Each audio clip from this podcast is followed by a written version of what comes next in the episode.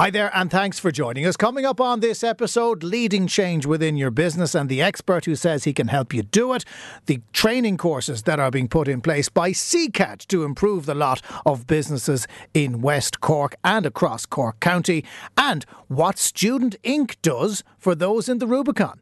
I'm Jonathan Healy, and this is Red Business. Red Business, Cork's exclusive business podcast.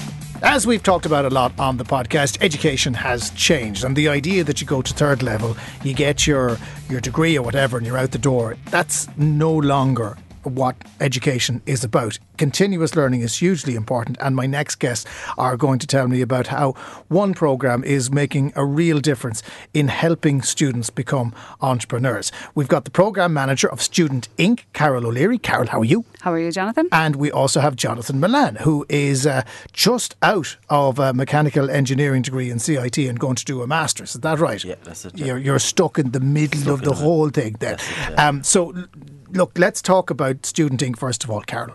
What is it? Okay, so C I T have been running Student Incorporated since two thousand eleven. So over the years before that, we would run various student competitions, but they were only competitions. So at the end of the competition, nothing would happen. So I suppose we're part of the Rubicon team, and within the Rubicon, they would have met the students, they would have seen the projects, and they would have seen that there was commercial potential, but nothing happened. So in the summer of twenty eleven, we scrounged around, got some funding and put on a programme. And that first year we had three students start a business in the summer in the Rubicon. So they got office space, training, mentoring, and they got seed funding to get their business up and running.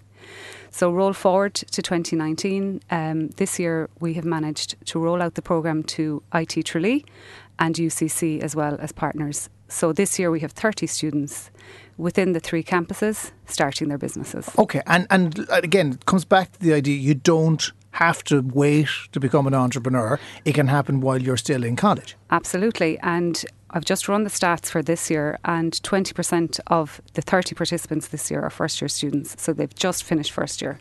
And are they horrifically cocky individuals who think no. they've got fantastic plans that are going to change the world, or are they a little bit more grounded? No, they're they're not at all. Um, some of them are concept stage, so we don't expect them to um, to start straight away. But down along the line, they might come back with another idea, or they might continue to work on their project for the remainder of college. It's about a culture, really, isn't it? Yeah. It's about a culture of, of putting ideas into their young, impressionable minds. And not having the fear of failure is a big thing. Yeah.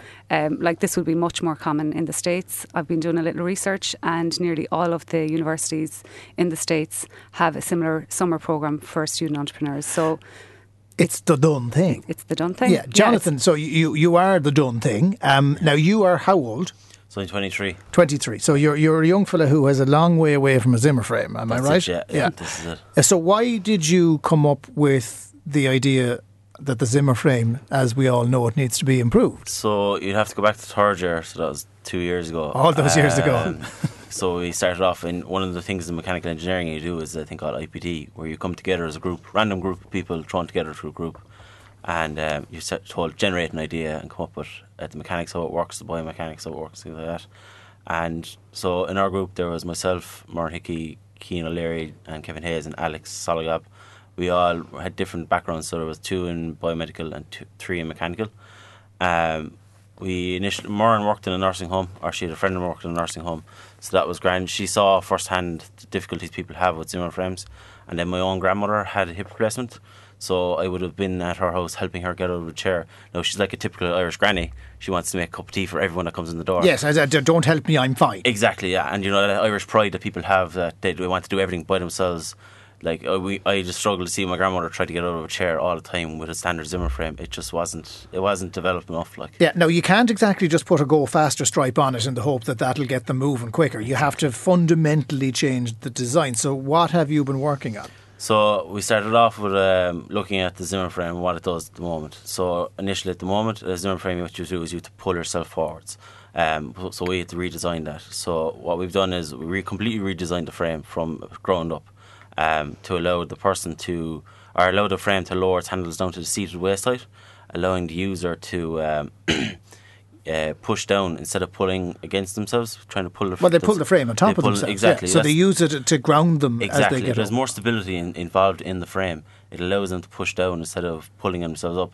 And we've done some uh, research into it, and we found that there's a reduction in the hip, knee and ankles by thirty percent in each each area. And again, you're physically changing the frame because it needs the stability and structure, exactly, so they can yeah. use it to walk. So how do you get it from the up position to the down position and back so up it's, again? It's using um, a, a linear actuator at the moment. So it just pushes the two legs apart and then lowers the handles down then in time with uh, using the linear actuator. So as it pushes out the front legs, the back legs stay in place. And then as the front legs go out, the handles start to lower down, which allows then so that they have the handles by their side, so it can fit to any chair, not just their own new home chair at home. Very clever, Carol. I Very mean, good, again, yeah. you're, you're sitting, there's mass application for that. Has it been done before, Jonathan? There's something like it in America, but it's not done the exact same way. It's it it has the concept of lowering down, but there's not a lot of stability in it. Yeah, it's not as good as what you're trying exactly, to say. Yeah. yeah. So in other words, therefore, the Cork Convention can get there. Uh, so so you then now have a project that you can, I mean, is the is the idea that you go for patent on something like this? Yeah, that's the plan. In the next, well, I'd say we need another two years of research, at least, and development into, into it before we get to a P C T stage for patenting. Carol, I mean, years ago, what would have happened was Jonathan would have graduated and he'd gone into a company and he would have been frustrated for a while, and then eventually somebody maybe might have spotted a bit of potential and he would have been allowed to design something, and then it went into a design phase, and eventually uh, the idea might have emerged after about fifteen years. You can short circuit this through something like Student Incorporated, can't you? Uh, absolutely. And before that project report would have sat on someone's shelf, end of story, um, Jonathan would probably have moved into some industry, maybe forgotten all about your Zimmer frame and moved on. Yeah. But now at least, even you know, not, not Jonathan's projects, but other projects, even if they don't succeed, the skills that they learn over those three months, like they do twenty-five days of business training, business mentoring, one-to-ones with um, practicing practitioners, um, any company they go into, the skills will be phenomenal yeah. for them, you know, and, for any industry. The way that companies have gone, and I've seen this with the companies that are, are in Republic of Work, where we, where we work out of, um, it, it's about encouraging and supporting that internal intelligence rather than leave it with her, um, that, that companies are interested in these days. So this generation, and I sound like an old man, this generation has the potential to, to kind of jumpstart their own future career. Yeah.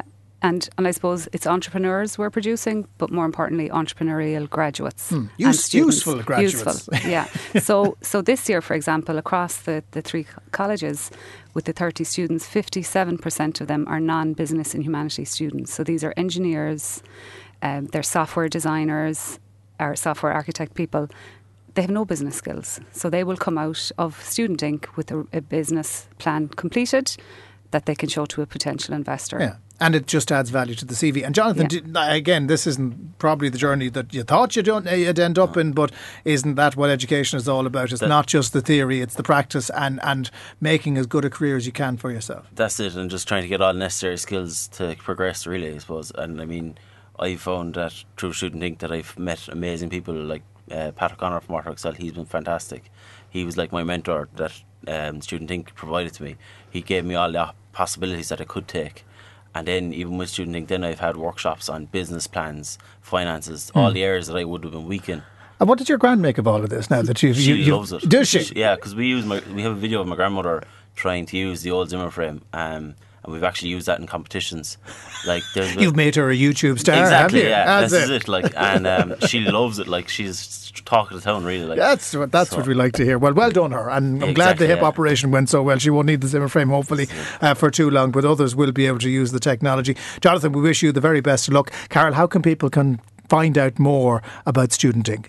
Yeah, so uh, through any of the colleges, so um, myself and C I T, um, in, it's the Launchpad in U C C, and it's the Tom Crean Centre in I T Tralee. Okay, so if you just Google Student Incorporated, it'll it'll bring you to the, the yeah. appropriate college. Yeah. It's a great initiative. We wish you and everyone involved the very best. So look, Carol O'Leary and Jonathan Milan, thank you so much for joining us. Thank you very thank much. You. Cheers. Red Business, all that's best about business in Cork. Now, next up on Red Business... Um, Lots of companies out there change and evolve, and they can run into the sand for different reasons. And it could be something simple like they've reached capacity, or maybe they've hit some kind of difficulty that they cannot get over internally. So who do you go to in that scenario? Well, there's lots of big companies uh, out there um, who might not necessarily be the perfect fit for what you are trying to do. Well, my next guest is somebody who is targeting that market and honing his skills and the skill set of those around him to fix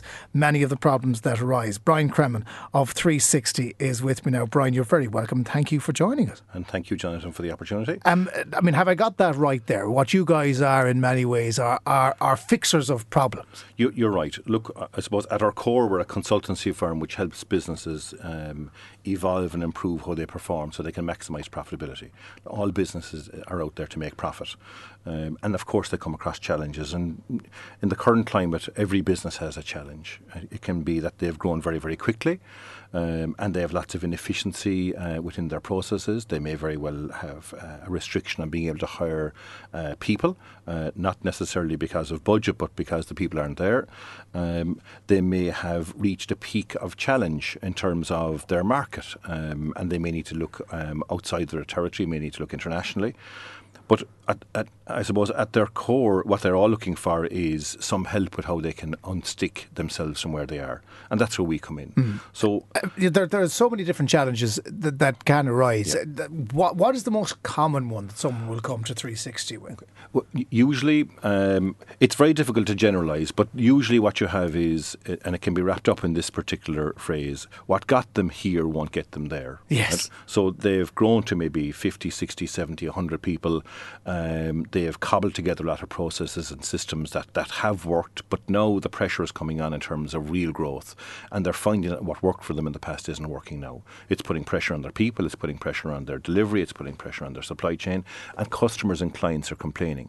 So two, two and things. A lot, of, a lot of the time they won't understand why the customers and client who's been so happy to this point all of a sudden are starting to give out to them that things aren't being done, and that can be very discombobulating. Uh, and, and a lot of time the, the, the complaint the customer has isn't the core of what the issue is, right? So the customer could be complaining about late delivery, whereas if you if you step back through the whole process, that may very well be back at even, you know, the, the, the salespeople giving uh, unrealistic timelines for delivery and so on. So you need to be able to identify where the core of the problem is, and that's where the objectiveness of three sixty comes in.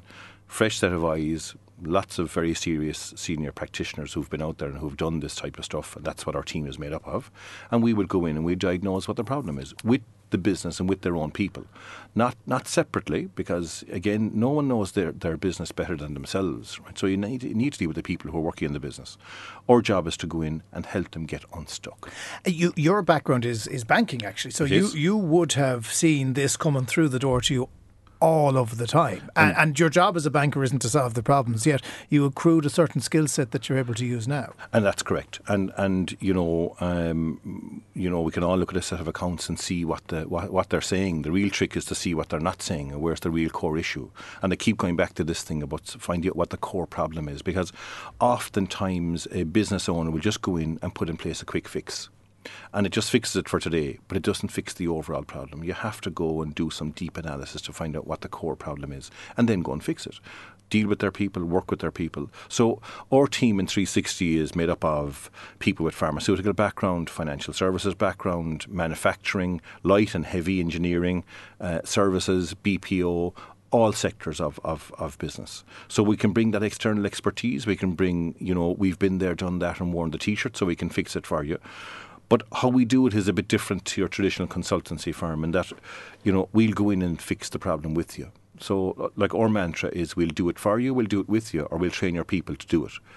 What we find is that it's a combination of all three that works best. Our expertise, our objectivity, our skills and experience combined with mm. the people who work in the business. Does that mean sometimes you have to have difficult conversations? It means a lot of times you have to have difficult conversations. You have to have the challenging conversation, particularly with, you know, a lot of people have emotional attachment to this is the way we've always done stuff. So it may involve a piece of culture change. And just because you have to have a difficult conversation doesn't necessarily mean it has to be a bad conversation. It's about creating the right environment of trust and openness and the proper rapport with people. And we do that quite quickly. I mentioned at the very start that there are lots of big companies doing this. So you have a lot of big players out there. Uh, the big four always yeah. comes to mind. Why, why would they choose three sixty as opposed to going to one of those bigger traditionally Dublin-based models. Okay. Um, why our clients are choosing three sixty as opposed to the, the, the big four is that I suppose we have a proven track record of delivery, number one. We partner and champion the business owner and their key people through the process. And we're made up of practitioners. So and, you know, a lot of complaints, and the big four do a superb job, and I wouldn't take it from them. But where we're different is we will, as, as I said earlier, our mantra is we'll do it for you, we'll do it with you, or we'll train your people to do it. Um, and I suppose the other piece is, and, and we hear this all the time from our clients, is you understand what we're going through because you've gone through this before. Um, like we are practitioners, we've all worked in industry, so we haven't come through the traditional consultancy route. We've come through the the the, the, the industry, um, and that's what works mostly for us. Do you have a good track record? I mean, you obviously you've been doing this a while, so yeah. When you look back on the companies you've dealt with, that's obviously the, the, the recognition of how well you've been doing. How well has it gone? So so we, we take huge pride in, in, in maintaining a relationship with all of our clients, um, so, such that we would keep in, in regular contact, sometimes socially, because when When you're working with people for a period of time, you build up relationships with them, um, and we would track their progress. And because we're good at what we do, we invariably wind up being pulled back in when they when they come across the next level of problem or challenge. So um, we would have seen really really good companies over the last uh, ten, fifteen years become magnificent companies. Um, Irish companies with now with an international flavour, uh, companies that started quite small who are now big, companies who were big and haven't grown their headcount but have actually increased their sales and their output by fifty percent through creating a culture of continuous improvement. So uh, we pride ourselves on maintaining contact with mm. our clients, because when we build the relationship, we like to keep the relationship. When you look at a challenge like Brexit, for example, and, and I know, and I've banged on about this, about going around the country with Enterprise Ireland to various roadshows yeah. where they were trying to get yeah. people to, to yeah. step up and, yeah. and identify the yeah. challenges. Yeah. The biggest challenge, and, and opinion poll after opinion poll has proven this, Brian, is that companies just stick their head in the sand. It's nothing to do with me. I'm sure it'll be grand. It'll all work out. And and we don't know what's going to happen on October thirty-first, and still don't. I mean, yeah. Can you understand that the mindset of the ostrich? I'd, absolutely. And in and there are two sides to it. One is that maybe they were right to do it for a long period of time because of the uncertainty. No one knows what's going to happen. Uh, no, no one could have foreseen that um, we would be in the situation that we're in, albeit that a number of months ago it became very clear that Theresa May wasn't going to get the result that she wanted to get. Now you have Boris Johnson in place. We still don't know. We have massive uncertainty. The, the issue that's facing most businesses at the moment is the uncertainty of not knowing what's going to happen. The sooner we get a result, whatever it is, and hopefully it'll be the most benign result for, for, for Ireland, but the sooner we get a result, then businesses will be able to respond. Um, there are massive challenges in Ireland at the moment. One one recent one I came across was we're at ninety-five percent capacity in terms of warehousing. So we, we can't store any more stuff now, right?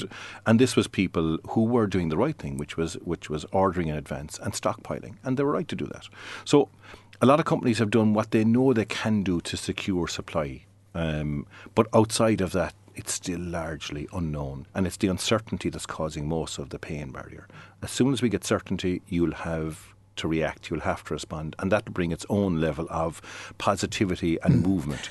Do you have concern for where we're at? Because you, you, you, I'd like to think that a lot of the companies who've been coming to three sixty have been ones like that, wanting to move to the next level, seeing an opportunity, knowing that they were stuck for an internal reason. How concerned are you that those companies are now going to be hit by external factors, and and, and that the good work that's been done is going to be impacted by something outside of their control, such as another recession, such as Brexit, such as not quite as bad as oh seven, oh eight, but up there with it? So I suppose at the moment anybody whose main one of their main customers is the U K is in the U K. If their main base of customers is in the U K, they're under pressure even now without Brexit because because of the the, the, the euro versus um, versus sterling. And they're challenged now in terms of being able to continue to add value uh, that isn't just about pricing. Um, the biggest challenge that, that businesses are going to find is to differentiate why their product is different from everybody else, other than just it being about pricing. Um, we are very driven in the retail side by huge um, online presence. Um, you know, retail stores are finding that a major challenge, as you know, and we've seen that over the last number of years. That's not going to change in the next twelve months. If anything, it'll get worse. Um, but if you're going back to uh, the the big challenge for that we're seeing is is with our clients whose main um, source of sale is in the U K. and they're struggling at the moment in terms of competing. Um, and what we're working with them on is to improve their supply chain, make it more efficient. Efficiency drives out cost and gets rid of uh, unnecessary overhead in terms of cost, uh, making their processes more more efficient and making their people more effective. Um, the, the traditional thing about, you know, oh, we need more people, just put people on the job is not is not working anymore, because mm. all you're doing is you're increasing the level of inefficiency. Well, one of the things that, that struck me from speaking to the companies that did deal with this was that when they looked at what they were doing in the context of Brexit, they became leaner, they became more efficient anyway, and they weeded out a lot of the problems. Um, look, glass half full or glass half empty at the moment, Brian? Which is it? Oh, uh, half full. Definitely half full. And and we need to we need to realise how how good things are in Ireland at the moment. You know, um, we're look we lo- we love the negative story, and we love to look at um, at how things aren't going well. But just look around, even in our in our own city here, Jonathan. You know, look at the number of cranes we can see. Just you know, fifteen apparently this is week. It fifteen. fifteen. You know, like that's immense. Like we, we, we didn't see that for many years. There's going to be some wonderful stuff happening down the Dockland uh, area. Um, McCurtain Street is an example. Just look at the vibrancy around that as a street that, you know, for a long long time suffered, even even before. The boom time it wasn't, or during the boom time it wasn't doing well. So we've an awful lot going for us. We have we have the most productive workforce in the world. Uh, research is showing it. So we've an awful lot going for us. Cork in particular has a lot going for it. Um, Brexit will come, and in, in whatever shape or form, well, it it will come, and there are a number of days yet for the politicians to hopefully see sense and do the do some of the right things. But whatever comes, we'll respond to it. And people will hopefully do that using your company. How do you get in contact with three sixty? So very simply, you'll get us on uh, our website, which is w w w dot your three sixty partner dot com, or you- they can contact me directly um, on, on my own email. Okay, very good. Uh, Brian Cremin of uh, three sixty, wish you and your colleagues the very best luck. Thanks for joining and us in Red Business. Thank you so much, Jonathan. Thank you. Red Business. All that's best about business in Cork. Various programmes have been set up right across Cork to help people in various different ways, but one of the more established ones, one of arguably the better ones, is called SECAD. Uh, you'll be familiar with the SECAD sign because it's on lots of different things around Cork County, but who are they, what do they do, and how can you get involved? Well, the man who's going to answer that myriad of questions is sitting in front of me right now, Ryan Howard of SECAD. How are you? Jonathan, I'm just fantastic, thank you. Good to have you here. Um, people will see the sign. I mean, that's what, well, first of all, I, I, then I've seen SECAD, but I couldn't remember where or in what context. So, yeah. Who are ye? Uh, SECAD are our local development company. Basically, we're a volunteer-based organisation, not-for-profit, um, and our job for the last twenty-three years has been to take some public money and invest it into community and local businesses. Um, so, so in, in effect, reverse taxation, putting money back into communities, uh, but also looking at partnerships with, within that context, partnerships with the likes of local authority, uh, with state bodies, uh, and working in collaboration with investors, whether they be volunteers or private individuals. Okay, and what do you therefore invest the money money in? What kind of programmes? Yeah, I suppose there's a whole range of uh, work going on in terms of supporting people get back to work, in terms of investing in small food businesses, craft businesses, uh, investing in, in enterprise space, um, but also investing in community communities. Uh, and I suppose what we're aiming for here is to enable communities to be more sustainable, uh, to be more balanced in terms of what they can provide for young and old. Uh, and what we're looking for is, I suppose, creativity uh, in terms of maximising the use of this public funding. Um, when people think about projects like this, oh, they go, oh, they're very worthy. I should look, you know, I wouldn't be bothered investing in that kind of thing, or I wouldn't be bothered drawing money from that kind of thing. Yeah. Once you started putting the money out there and the investment out there, what kind of return were you getting from the community? I suppose uh, it, it does take a bit of time uh, for people to understand exactly how to make use of and get access to these funds. Sometimes they're quite bureaucratic. You've got to put it out straight away that they're not easy to get at. Oh, red tape. They love red tape on a farm. And unfortunately, I suppose after twenty years, you get the red tape added to every year. Um, uh, and it does, it is a challenge. However, at the end of the day, this is really important investment. It's really important access to our funding that, that is available. Um, and uh, we take our time to make sure that we also are very clear about what we want to prioritise in terms of investment. It isn't a matter of just uh, come through the door and everybody can get access to it. It is based on, on plans that we ourselves would have developed uh, over the years with the communities and with the individuals and, and the businesses. And having identified a need in a certain exactly, area. Yeah. So what, one of the things you're about to do is a specific training course on tourism. Yes. So who are you looking to train? Yeah. Okay, so what we're tar- targeting there are, are tourism businesses um, in certain towns across and, and catchments uh, uh, across Cork. The aim with this training is, I suppose, to look at improving and supporting those businesses to improve their sustainability through quality, through, um, through investments in things like customer service, uh, developing local food menus, public relations and digital marketing. So this is the, the fourth module programme that we've developed. Again, it's been developed in conjunction with and in consultation with, with tourism businesses.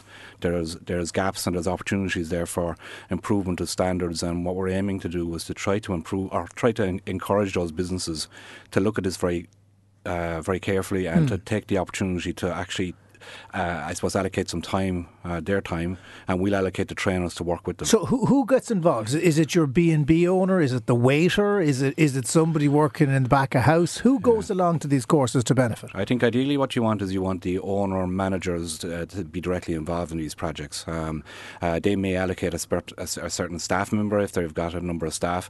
Uh, very much, yes, we're hoping that a lot of this will be looking at the smaller businesses uh, because uh, I suppose this training is very much Uh, going to focus on, uh, on on developing the basic skills in terms of these um, initiatives. In year one, I should say it's, it's a two, two-year programme. The first year we'll look at basic skills and developing those skills. Mm. The second year, and it'll happen in the shoulder seasons of twenty eighteen and nineteen and then again in twenty and twenty-one. Well, do you see people will be listening to this going, I don't have the time for that. I can't be hanging around for weeks on end listening to some fella telling me what I should be doing in my business. Yeah.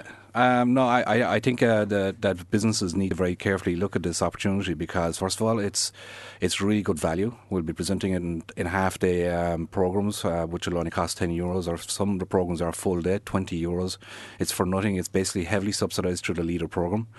Uh, and I suppose we're, we are targeting the shoulder season, the period of time when those businesses will be a little less business, busy, um, so that we maximise, hopefully, the, the numbers of businesses that will get involved. And what do you want them to achieve out of that? Because they have a business, um, but we know how tourism is challenged. Uh, Brexit is looming.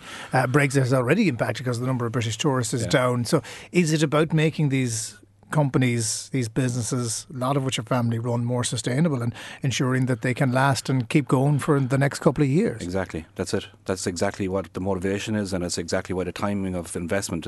Uh, we could have taken this investment into any sector, but we t- we saw and we see the challenges there for a small family-run or small business, tourism businesses.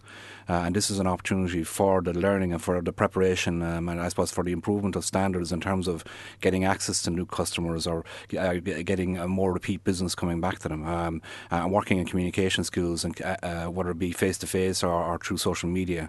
Uh, and very much... Um, what you said there earlier, which is about sustaining into uh, in, into maybe not uh, an uncertain future, maybe. Yeah, um, you you do other courses as well. It's not yeah. we're talking about the tourism one. What else do you do out there in terms of training? We're also about to start a, a very um, a major training program with communities, um, getting community leaders together uh, to look at their community for the future. So it's called My Town, My Plan, um, and it's very much about getting people to focus on the next ten, fifteen, or twenty years and looking at. Um, I suppose the community that they live in, uh, are they, and, and looking at what they believe they're, they're facing into in terms of the future. The funny thing about this, we, we, we've been doing the town takeover uh, in Cork's Red F M for the last couple of months, and, mm. and it's great to see towns that engage. Um, and the ones that engage are the ones that survive, mm. and the ones who look at their shoes and lament the loss of everything are the ones that really are doomed for yeah. at least the next generation. Yeah. Th- there's a real dichotomy between the two types of yeah. town, and, and there's plenty of both out there. Yeah, and, uh, and that's a challenge, absolutely. Um, and what you're trying to do is, I suppose, um, is to try to spur on those that are that are lagging behind, those and sometimes lagging behind because maybe policy has been, state policy or local policy hasn't focused on how to spur on those communities that might be lagging behind. So we're trying to do it through a bottom-up process, getting communities, getting people to realise where they're at, and, and to stop if they are just looking outside of themselves, waiting for something to happen, to stop that and to start saying change happens within, change so happens here. Who pays for all of this? Because, I mean, if you're, if you're giving it away for a tenner for a half day, which is hardly a profitable enterprise, somebody somewhere has to carry the financial cad. Absolutely. Uh, and without public funding, we couldn't do this. Um, there's a wonderful programme called Leader. It's a European funding. It comes in, it's co-financed through Irish f- funding. Um, and ultimately, that programme has been there for over twenty years, over twenty-five years. And what that allows us to do is that allows us to get access to this funding and then to invest it in this kind of initiative, into these kinds of trainings, uh, which can then be, as you say, heavily subsidised to, to make sure that they're, they're run and are accessible to all. Okay, and the local authorities are very helpful and supportive uh, as well. Absolutely. Um, uh, in that particular programme, Leader programme, we're the implementing partner uh, for parts of Cork and West Cork and South Cork. Uh, maybe I'll get an opportunity to name some of the towns, the key areas that we're focusing on. Uh, but we're implementing partners with Cork County Council through a committee called the L C D C, which which acts within the council to, uh, I suppose, coordinate. Uh, There's an awful lot of acronyms and names thrown in there, yeah, isn't I, there? I won't go through them all. You but, live um, in the land of acronyms. So what towns are you focusing on then okay. in particular? So in, in the East Cork area, just in terms of say, the training programmes that we're talking about in East Cork, we will ca- we will look at the catchments of Youghal, Youghal, Middleton Cove, just south of the city in Carrigaline, west in Ballincollig, uh, and, and further west into Kinsale, Clonakilty, Rosscarbery and Skibbereen. So those are those are the hubs. It's not meant to just be focused on people or businesses that are based there, but in the, the catchments of those towns. So how do people get involved and where can they find all the detail that they need on this? If they go to um, our website, so C C A D dot I E, uh, w w w dot c c a d dot i e, um, and it's S E C A D dot I E. Okay, and look, you want pretty much everybody, don't you? There, there is nobody, Ryan, other than people who have a vested interest in their own business doing well that you want to see. So in other words, it's anyone out there who's trading, anyone out there who has a question about what they're going to do next or how they can develop their business. C C A D dot I E is where they need to go. Please, yeah, absolutely. Okay, Ryan Howard of C C A D, uh, good luck with the tourism training and the community training programmes that you're undertaking. And uh, thank you for joining us on Red Business. Jonathan, thank you so much. My thanks to all of my guests, as always. Niamh Hennessy produced. Don't forget, all episodes are up on red extra dot I E. We'll catch you on the next one. The only show in town for Cork business. Red Business.